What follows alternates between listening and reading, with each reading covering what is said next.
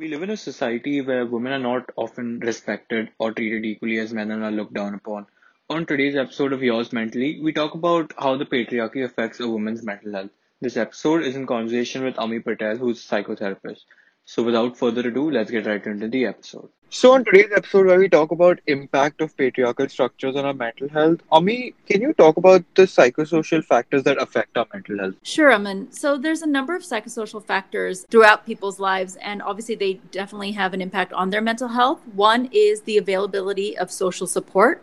Another is confidence, self esteem, family and intimate relationships, socioeconomic status, traumatic experiences, physical health, levels of stress, also lack of opportunities and disparity in quality of life based on things like gender, caste, socioeconomic status, and sexual orientation. So, all of these factors impact one's life and the quality of the life that uh, one is living, and then how their brain processes it and how their mind understands it in terms of mental health. Right. So, you spoke about psychosocial factors. Don't you think? A lot of our like our upbringing i think especially at school sort of affects our mental health. Uh, don't, don't you think so? I, I i really think so. I feel like you know children who go to school and like schools nowadays obviously are taking a step towards you know uh, looking after the mental health of the students as well. But i feel yeah. like a lot of students from the older generation that where mental health was not given much importance i feel like that also really you know sort of affects their life as they grow up. Like it, it starts occurring in their adult life. I feel. What, what do you what do you have to say about this? Yeah. So. I, I think that uh, yeah that's a valid point definitely our childhood experiences our upbringing our experiences our academic environment our family environment the dynamics with parents and siblings and extended family, mm-hmm. self image, confidence, all of those things within childhood definitely have an impact on one's mental health. And then mm-hmm. that gets carried forward into adulthood. But I think also mental health is just a general state of being, right? So it's not that we, I mean, everyone has mental health. It's just a mm-hmm. matter of whether someone's mental health is more on the positive end of the spectrum or on a negative end of the spectrum or just in a neutral space. But everyone has mental health because everyone has emotions and feelings and experiences right mm-hmm. so yeah definitely i would agree with that right. also can i just talk a little bit about the social norms and how those yeah. mental health because i think that that's an important part especially of our south asian or indian culture mm-hmm. so social norms are obviously present in every culture not just ours and it's important to understand sort of how they work and how they impact us right so there's four sort of pillars of social norms i would say one is social norms tell us what to do and what not mm-hmm. to do.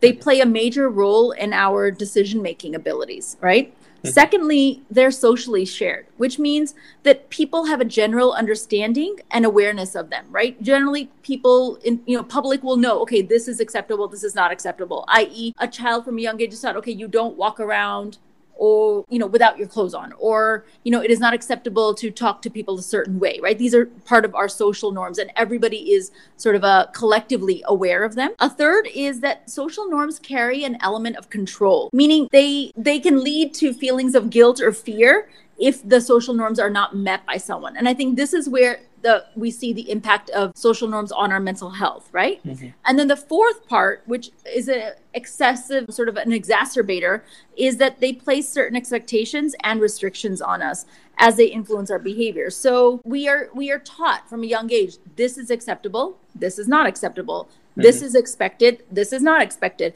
And so those things definitely affect our mental health. Now when we add the layer of gender, mm-hmm. then that definitely impacts mental health on a on a more deeper level, right? So mm-hmm. what I will talk about is the socialization of women from a young age and how it affects their mental health, right? So mm-hmm. in our culture and in other cultures as well, women, uh, girls, I'll say, are socialized in a very different way than boys are. So girls are taught to put other people's needs first, take care of other people's needs. They need to consider other people's feelings and expectations before their own. Mm-hmm. They are encouraged to be more passive mm-hmm. and nonverbal, but rather to be receptacles in terms of directives, being told what to do, how to do it, they're told to sort of listen to what others say as others know better. They are from a very young age made clear about what expectations are, right? And in, in a way that I think is different than the expectations that are placed on young boys. Mm-hmm. So I think that begins the we begin to see the impact of uh, gender and patriarchy on mental health from that point, I would say, in our lives, right? right. And then, yeah, I, yes, please. Yeah, I was just saying that I completely agree with you. I feel like in our culture, in India especially, I think women are treated very differently. So, huh. you know, if you see that uh, in India, like I was speaking to someone else, like if there's like a,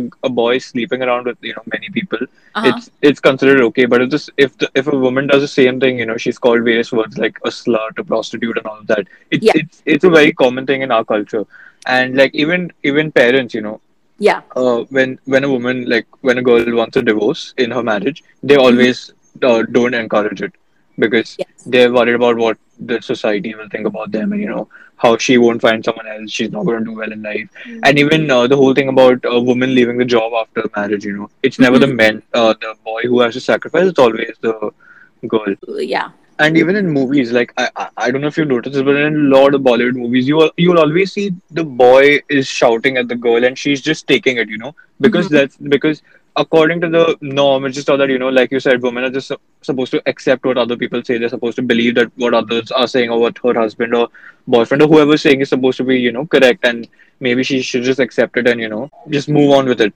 Yeah. And I feel like all of these things sort of influence the behavior of people, you know who who watches these things. Like if if if if a small kid is going to watch a movie and he sees that a guy, a, a boy, like a husband is screaming at his wife, you know, mm-hmm. the kid will think it's normal because it's it's been showing on it's been shown on movies, television, and you know everywhere. And yeah. obviously, the parents are not going to go home and I mean. I, in most cases, the parents do not tell the child that this this is wrong. You know, this is not how it should be. It's just always go home, have a good time, go to sleep. It's, that's how it is. So it's not you know people are not being educated about what's wrong they're just watching and you know just being there as bystanders is what I'd say. Yeah, absolutely. I think you made some really good points, and I'd like to sort of expand on that. Mm-hmm. One is that you know patriarchal behavior, sexist behavior, this sort of double standard of behavior is learned, right? Nobody's born that way. So yeah. you learn from your environment. Either something is explicitly taught to you or you're it, it, or it's taught to you implicitly because it's being modeled for you by the people around you. Mm-hmm right? And so, yes, and when certain behaviors go condoned or at least not condemned, if somebody, if you're watching a movie together as a family and the adult in the family doesn't step up and say, you know what, actually, that is not okay what we're watching, we don't do that mm-hmm. in our home. We don't treat people that way. Then there's a very passive sort of receiving of that message, right? Mm-hmm and and so yeah absolutely it begins to shape how people sort of see their role and see their identity mm-hmm. and i think also I, th- I, I think what you were trying to say which which is important is that there is an absolute double standard in which in which boys and girls are raised and treated mm-hmm. as well as men and women in our culture right there are very rigid gender roles for women and men mm-hmm. So in in terms of women, you know, having traditional women's work being undervalued and diminished while still having really high expectations for that work, right? So there's a lot of this talk about like, oh, Sheetal just sits at home all day. What mm-hmm. does she mm-hmm. do?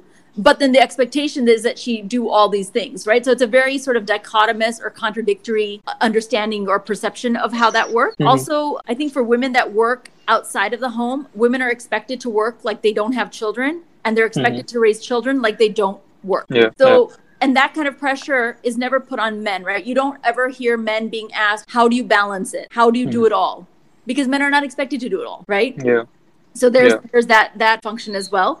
And I think the idea of when you mentioned about like how women are treated, say, in terms their sexual behavior or relationships and things like that i think the honest thing is is that women are made to be responsible for their their families their in-laws etc honor right mm-hmm somehow their behavior is a direct sort of indicator of how good the family is or how trustworthy or how mm. you know believable in the sense that there is a there is a level of moral policing on women that simply does not exist for men mm-hmm. right it also i think shows when there's a concept of you know being an ideal daughter or an ideal daughter-in-law i think that definitely manifests mm-hmm. also I, I would say that you know women are measured by the milestones of marriage and motherhood again in a way that men are not so mm-hmm. she can be extremely, extremely successful professionally. But mm-hmm. if she's unmarried, there's still like an asterisk next to her name, right? It's like, yeah. oh, that's great, but, mm-hmm. right? Or yeah. women who choose not to be married because they want to pursue their professional careers,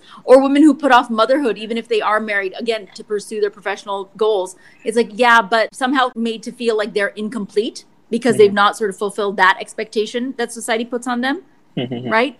And then you also mentioned uh, divorce. So yeah, absolutely. I think forced marriage or also forcing a woman to stay in a marriage when mm-hmm. that marriage is unhealthy or abusive, not supporting her if she wants to take a different path. And then yes, the taboo, like you said, of being a divorcee. Mm-hmm. And it's a it's a taboo I think that is singularly placed on women versus mm-hmm. men. And so you can understand how all of these things definitely can affect women's mental health, right? Yeah. And then I think another another important part I would say is also considering how women are sort of treated or how patriarchy affects women outside of the home. So when we look at like the professional arena, right? When we look at women who work, there are very obvious wage gaps between genders, even in same professions, same positions. There are professional limitations around marriage and motherhood status. And then also, I think I would say that the, you, you alluded to movies, and I absolutely agree with you. I think that media does a really poor job of really speaking to patriarchy or speaking to uh, rigid gender roles. Mm. And I would say that, you know, like even if you talk about society in general, right? So if a man shows leadership at work, he's considered to be a good leader, he's strong. Yeah. Right. Uh, and if a woman does the same, she will be called bossy, right? Or difficult. When when disagreeing with colleagues or friends, men are again considered strong minded or outspoken, whereas women might be considered bitchy or whiny mm-hmm. right so there's a there's a penalty that sort of comes i think with being a woman in our culture under this sort of arc of uh, patriarchy and i think the thing is is that what what patriarchy does is i think it enables men and gives them a free pass of exemptions from say household chores right because I've worked all day. I can't come home and do this. And for women, it's the reverse, right? Women, if they want to, I, I'm putting quotes in this, want to be allowed because obviously they don't need permission but society tells them that they need permission to work outside of the home. So if they want to be allowed to work outside of the home, they still need to prove that they're capable of taking care of all of their household responsibilities because that's the primary job. And then you can be outside of the home to work, yeah. right? So it's a it's a, a real disparity, I would say, in the way that these things are viewed, right? Yeah, and also in context to this, I don't know if you watched this show called Bombay Begums on uh, Netflix. No, I haven't. I haven't. Tell me so, about it yeah, it, it actually talks about how women in India are treated. You know, so all of them are at like at a high position in companies and how they're treated very badly because they're women. You know. Yeah. So that show talks all about this. You should watch that, and everyone listening should watch it. It's a very beautiful show.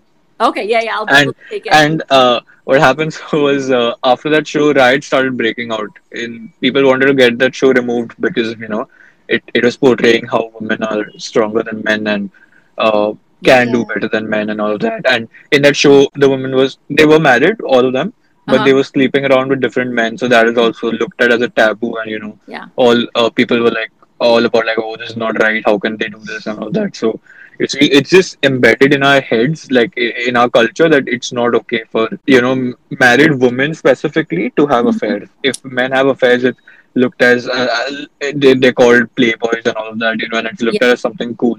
Yeah. But when women do the same, like I said, they're called sluts, prostitutes, and what. Yeah, and I think what happens is that you know this this type of patriarchal sort of thought process, it really gives men a sense of entitlement, right? So, like in this mm-hmm. example that you gave of a married man having an affair, the the reaction is, "Ha ha, hota hai." Yeah. Right? What's the big deal? Whereas a woman doing the same is, yes, definitely slut shamed, definitely questioned about her character and her mm-hmm. capacity as a mother you know all these things all these pressures all these unfair sort of characterizations are put on women where they are not on men and i think mm-hmm. also when you said that because of this show people were protesting and all here's the thing when society I mean, I actually I wanted to talk about how our culture also affects mental health, so I'll get into that in a minute. But mm-hmm. I think what happens is when a culture or society when it creates a box right? So what it's done is it's created a box for women and for men. So women need to be in this box. And in that box you are docile and demure and you're present for everyone and you do your job and you do it with a smile and you don't complain and you don't talk back right? And you be grateful for the the benefit that a marriage to someone gives you and your honor and your name and things like that right? And men are supposed to be strong, even aggressive, and providers and hyper masculine and you know have sexual conquests and do all these things, right? And mm-hmm. that's the box that they're put in. So the thing is, is that actually patriarchy also has a negative impact on men, right? Which we, we can talk about in a little bit. But mm-hmm. the problem with this is that when a show like this comes along, or in real life, when people do things that are outside of the box that the culture has placed them in, it mm-hmm. makes people very uncomfortable, right? Yeah. Because yeah. what they see is, oh, they are creating dissension in the status quo, and that's not okay. Go back to the way things were. That's how we want them, right? Mm-hmm. No matter that's not what people want, or that, you know, it's 2021 things have changed, our beliefs have changed, our understanding of the way things work has changed, but people don't like that. And obviously people who are sort of sort of stuck in these rigid gender roles are also very sort of traditional in their thinking, right? Mm-hmm. So it's it, it creates a, a, lot of discomfort. And from mm-hmm. that comes that anger and that frustration of like, how dare you show this? Because also they it's a it's taken as a personal attack, right? How dare you show this about our culture? How dare you show this as being acceptable? It's mm-hmm. not that it's acceptable, it's that this is the reality. And this is simply mirroring, you know, a show like this is only mm. mirroring the reality. Yeah. People don't want to accept it. So they get sort of up in arms and they get very upset about these things, right? Mm-hmm. And I and I think that when we talk about culture, I, I think we cannot underestimate the impact that our culture plays on our mental health because it is significant, right? Mm-hmm. There is still such a stigma around mental health it's still seen as a weakness or something to hide when you have when you're experiencing a problem with mental health um, mm-hmm. and so of course that makes it harder to address or harder to get help around it right also people i think have a limited understanding of symptoms so what happens is maybe when someone goes to a doctor they're only going to talk about the physical symptoms because they don't understand what the emotional symptoms are. They don't understand that they can feel different things and that's okay because they're being told that you shouldn't feel this way. You shouldn't feel upset. You shouldn't feel angry. You should be happy. You should be positive. Mm-hmm. And that's not really a healthy way to deal with someone who's struggling with mental health. Also, I think because of our culture's lack of understanding, it limits the availability of family and social support. So what happens is the person who's already struggling with their mental health feels even more alone mm. and feels like they need to figure it out on their own or they can't really seek help. They're not given permission to seek help. Um, and then, of course, it's difficult to find appropriate resources, right? The mm. ratio of mental health professionals in this country to the general population is so low that even if someone was looking for it, right? Like we're lucky that we're in you know generally urban surroundings where we can get connected to health service providers mental health service providers. But if you think about people who are coming from smaller towns or even rural areas there there's a dearth of not only resources but there's probably even more of a disconnect between understanding of mental health and and what the need is right? Yeah yeah. And then also i think because of the gender roles that we've talked about so uh, i would say this the, the men are also like encouraged to take on more i would say intellectual and socially valued professions like mm-hmm. engineers, doctors, lawyers, versus yeah. women who are encouraged to pursue more what we would call caregiving oriented professions like nursing, teaching, counseling, or even physiotherapy. So what happens is it also not only does it diminish the potential and capacity of women, mm-hmm. but it also discourages the idea that men are also capable of doing things like caregiving and having emotional intelligence. Right. The point, the point you bring up is very good because in India, if you see, most of the counselors, like uh, most of the therapists, are female. Like exactly. most of them. And if you see engineers, most of them, I'm pretty sure, uh, uh, ninety uh, percent of them are just boys. Like mm-hmm. that's how it is. Like engineering, if you go to the colleges, it's like you know there are like probably hundred boys in a class, and then there's two girls or something like that. Whereas if you go to psychology class, it's yeah. the other way around, you know? Yeah. Yeah. And also, That's, actually, I would say that this even starts from a younger age, right? Because in maybe not as much in this generation, maybe in, not in your generation as much, mm-hmm. but I would say in generations previous, girls, I think, were actively discouraged to pursue science and math, right? By yeah. being told, oh, you won't understand this, or this is too difficult for you. Yeah. And prodded and encouraged to go into arts or humanities or things like that. See, it's easier to balance that with family responsibility, right? If mm-hmm. you're a doctor and you're, say, a someone like a gynecologist or a surgeon or something, you're on call. How can you leave your family in the middle of the yeah. night? How can you be on call and have to run? What if you're in the middle of fulfilling a, a family responsibility, mm-hmm. right?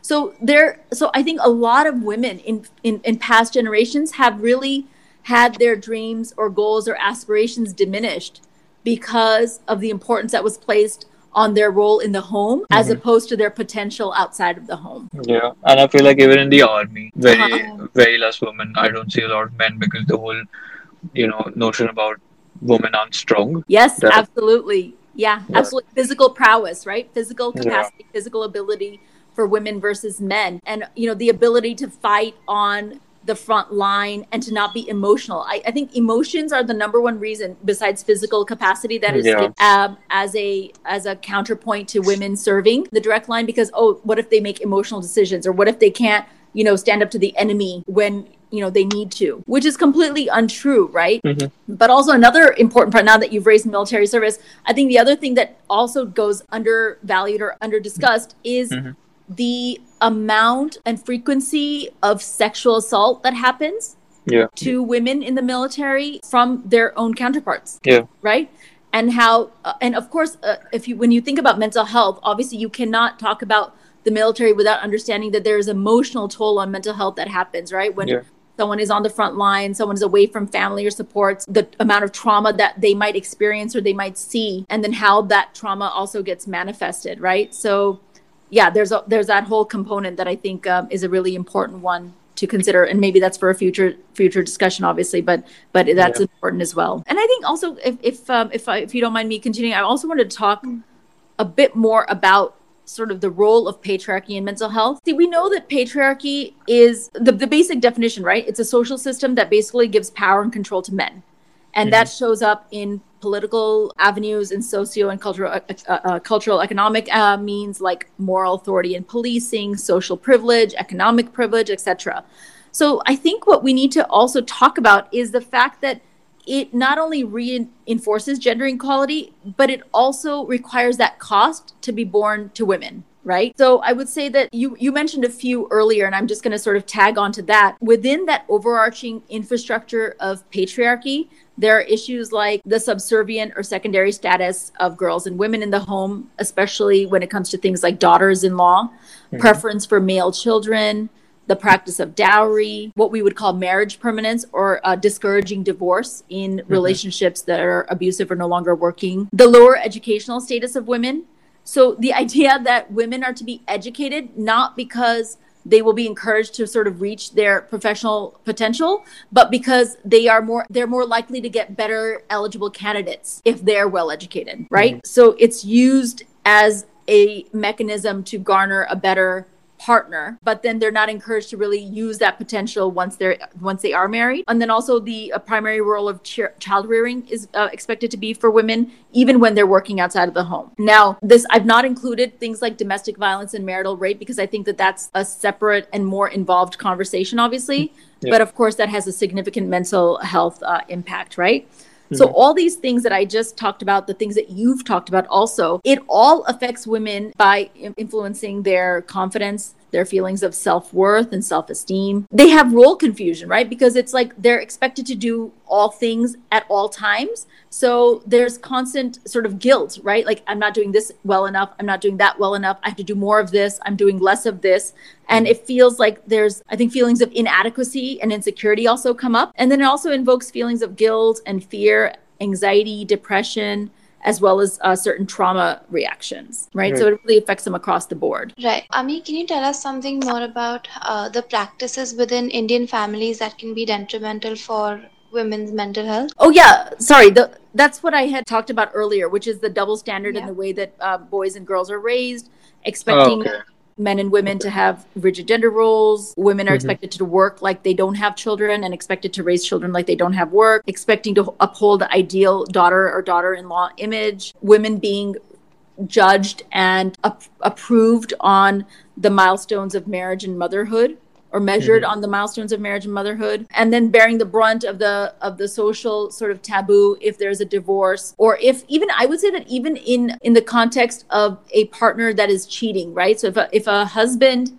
is being unfaithful in the marriage oftentimes it's the woman that's blamed mm-hmm. like what are you not doing or what are you not yeah. doing enough of that you know he's stepping out and i think that people are more generally more willing to i think turn a blind eye to the inappropriate or yeah the inappropriate behavior of men if yeah. you're the if you're the sort of um, secondary gender then mm-hmm you're going to be judged far more harshly. Mm-hmm. And also, I want to say that, you know, the other impact I would say for women is also that these patriarchal constructs and and these beliefs also get internalized by women, right? So you like you'll see a lot of media, you know, uh, maybe 20 years ago there's this wave of media that began of these like sas bahu type of serials. Yeah, yeah. yeah. Where the mother-in-law is like this sort of evil shown as this evil person and the daughter-in-law is this scared and timid and shy young woman. Yeah.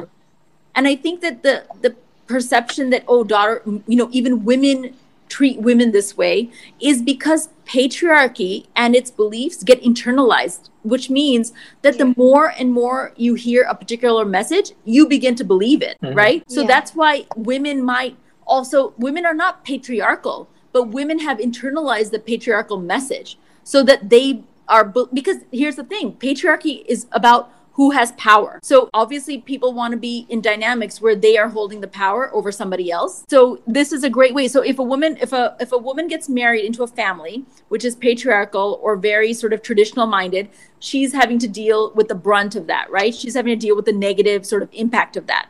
Then and she can't do much about it. She can't fight back. She doesn't really have a voice. Maybe she's not given a sense of autonomy to make her own decisions and things like that, right? So she has very little power and control. So then, after say 25, 30 years, when she's in the role of a power position, it's finally her chance to have some level of power and control that she never had mm. all these years, right? So then that manifests in that relationship. That's yeah. why you hear a lot of like I, am sure you guys have heard this too. Like a lot of mothers-in-law might say, "Well, I dealt with it, so now it's your turn." Mm-hmm. Right? Yeah. I managed it, so now you manage it, right? And the thing is that just because her experience, her mental health, her trauma never got validated, that doesn't mean that now someone else's trauma isn't valid with respects to their mental health or the impact of patriarchy on it. Mm-hmm. Does that make sense? Yeah. Yeah. Yeah. Yeah, it does. And yeah. I also feel like in our culture, for some reason, women are just associated to be weak for some reason. Like just everything. And not only in our culture, I feel like even all around the world, you know, yeah. The, the the whole thing about i don't know if you've heard of this but it's a, like a very common thing in my generation where if a guy or a girl or anyone is just scared of doing something they call a pussy you know? Yeah.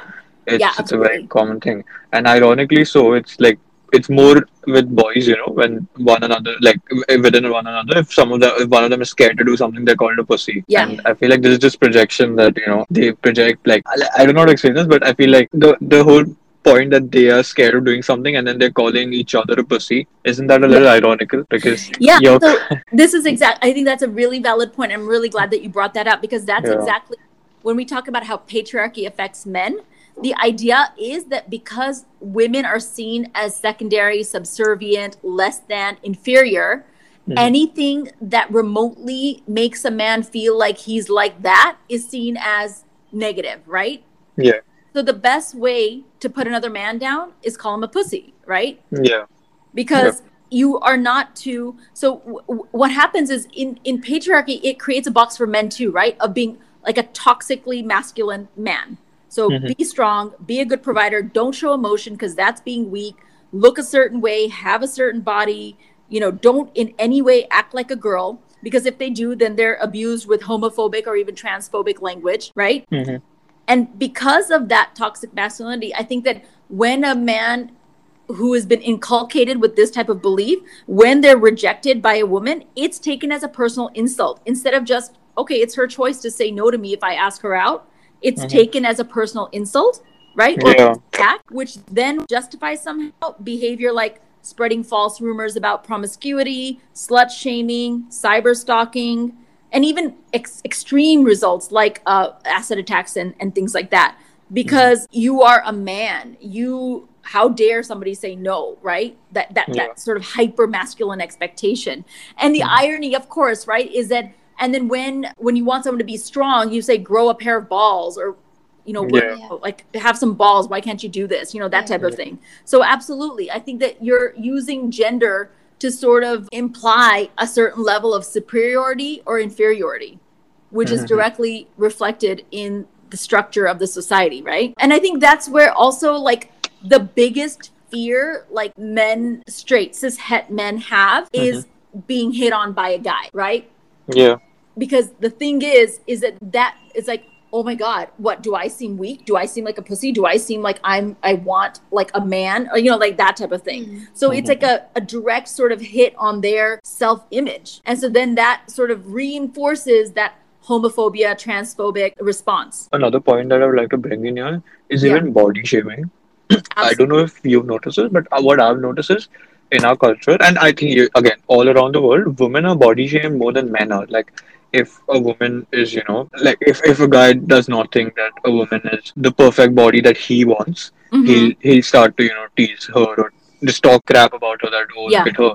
And men tend to st- uh, set these beauty standards that oh this girl doesn't look like, you know, a certain someone, so I don't want her. She her yeah. her body is not this way. Mm. She's flat chested. Oh, these are these are things. These are very common things that I'm pretty sure you you must have heard that you know, but yeah. usually speak about about it a lot. Like you know, and what I feel is like they pass these judgments with I don't know what, thinking what, because they are not perfect for sure. So I don't know why would they expect the girl to be perfect, you know, when they themselves are not perfect. I feel like that is one very wrong thing because for some reason boys just think that they deserve, you know, the best. The and yeah, no, the greatest. Entitlement, and, right? It's entitlement. Yeah, yeah. And I'm not saying you don't deserve the best, but don't, you know, make best like what you want best to be. There's a difference between you wanting the best and you sort of, you know, uh, I don't know what the word for this, but it, you, you get the difference, right? Yeah, yeah. So I think that this actually, what it stems from, honestly, is the objectification of women. So yeah, women yeah. are reduced to body parts, right?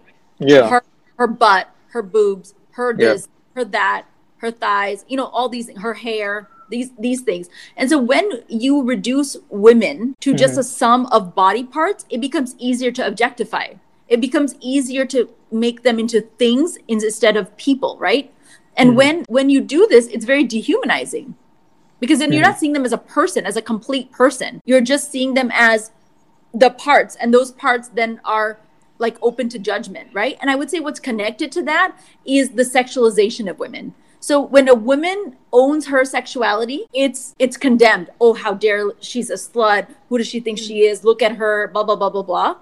But mm-hmm. when she's sexualized, oh, that's okay, huh? Yeah, look at that ass. Look at that this, right? So yeah. There, yeah. that there's the idea that woman a woman is not allowed to be a sexual being unless a man makes her a sexual being. So from that you get objectification, right? That's why you have these ridiculous item songs. Yeah.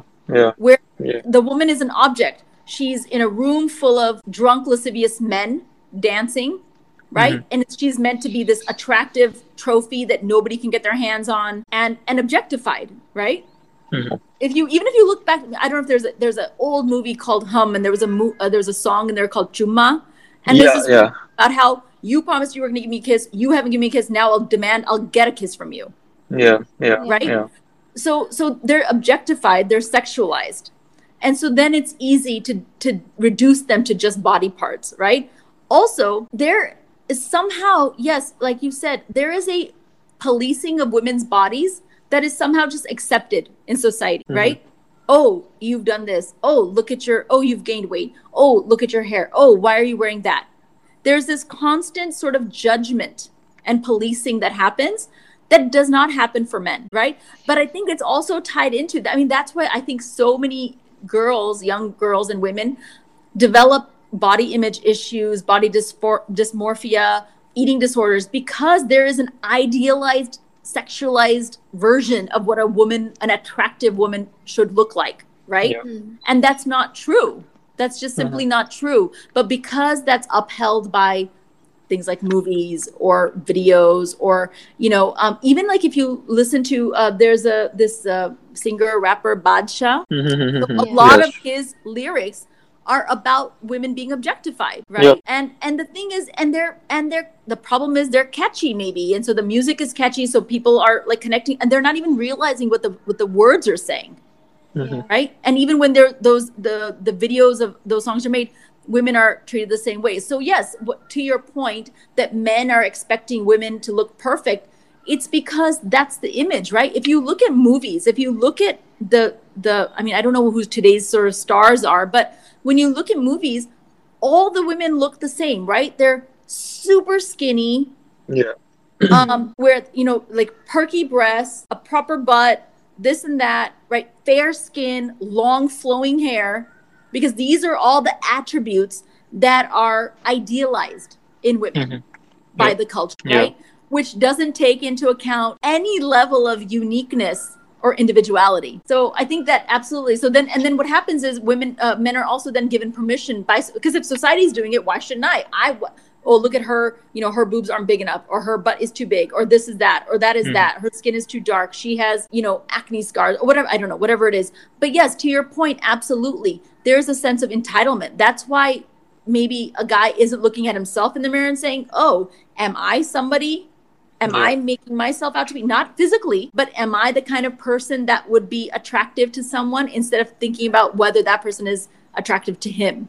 You know, mm-hmm. there's not a lot of introspection that happens about, okay, what am I? What am I bringing to this? But it's only about the expectation of what the other person should be like or should look like. Yeah, and another thing, I also feel like a lot of abuses, at least Hindi abuses, are just centered around women. I, I just happen to notice this, you know, just all of them, MCBC, all, all of it. It's just Yep, all yep. of it. Yeah, And, absolutely. Yeah, and that's why and that's why that goes back to the point that i was saying um, and you brought up a good point that what i was saying about how the best way to insult another man is to Hmm. femin like to sort of highlight some level of femininity or some connection yeah, being a yeah. woman being like a woman right that's why men also call each other bitch yeah, yeah. uh, you know, or pussy, like you said. Yeah. So I think that there is this false sort of myth, right, about women being weaker, the weaker gender, the weaker sex, weaker in general because they have emotions. The problem with men is that men have emotions too, but what what patriarchy does, how it affects their mental health, is that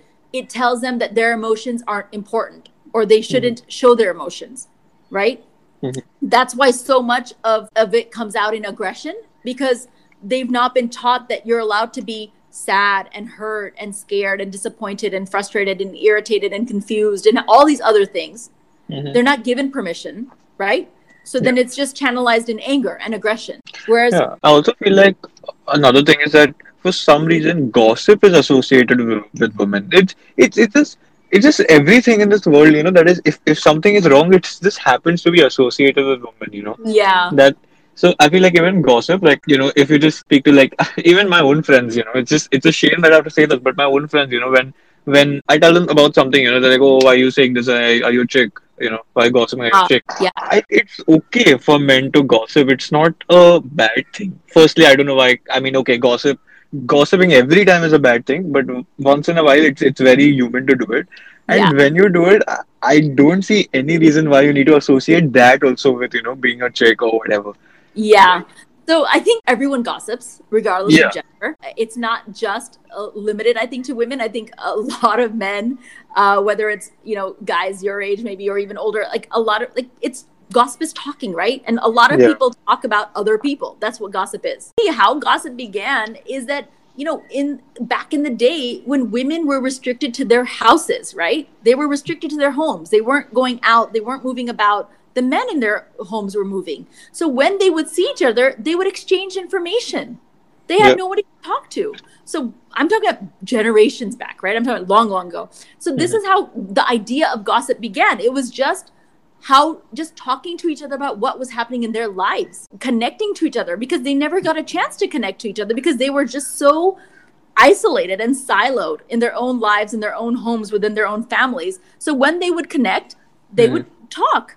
And that's how they shared information and that's how they felt less alone, right? Yeah. Now Yeah. maybe at, over time it's become it's become sort of it's devolved maybe into a negative thing where you're talking about somebody else and hmm. you're talking about you know so yes so what's happened now when we talk about gossip is that someone's personal life becomes social currency right Yeah. oh hear about this oh did you hear about that right it becomes a negative thing and it becomes hurtful but gossip can also be positive right oh you know what so and so is doing this isn't that amazing or Yeah. oh you know i did that isn't that great so i Yeah. think maybe it's just about social interaction Mhm.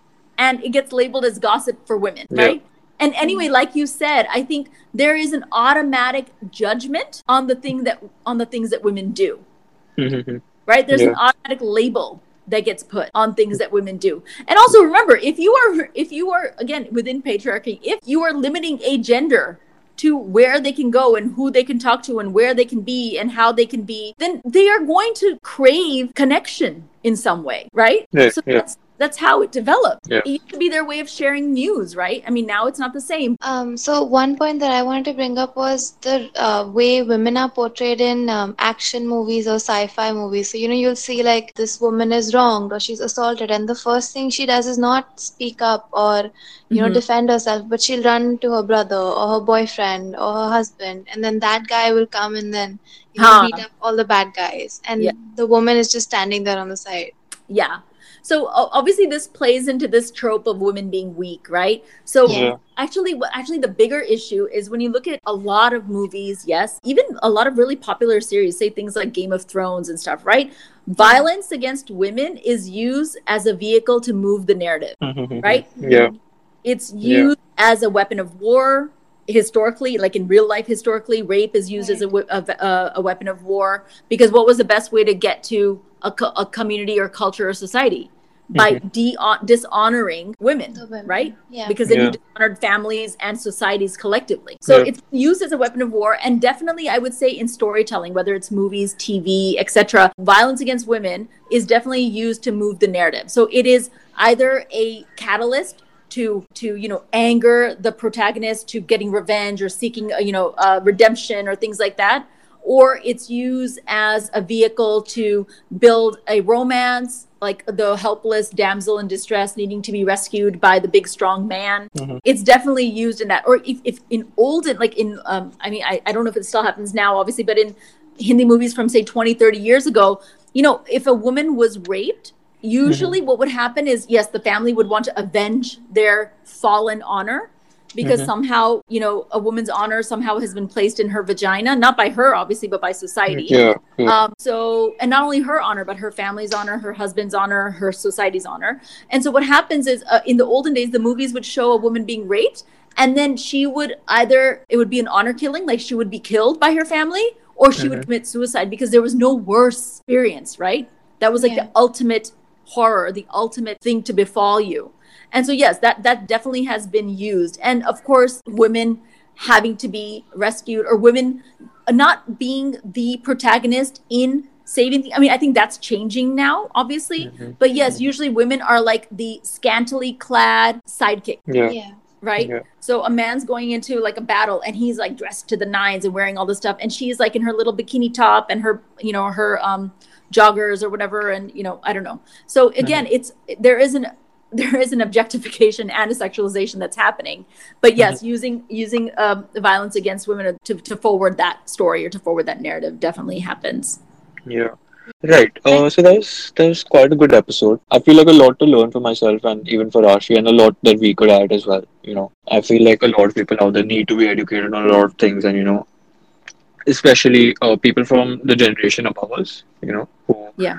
who think that all these things are normal. You know, calling calling people a pussy is normal, thinking that women are not allowed to take it, have a divorce and all that is normal. I think those people really need to hear that you know it's not it's not normal, it's not right. So uh, thank you, Ami, for being with us today. thank you so much Uh, for having me aman and rashi i really enjoyed this yeah, and I did too. So to everyone listening to you, thank you for listening, and I'll see you in the next episode.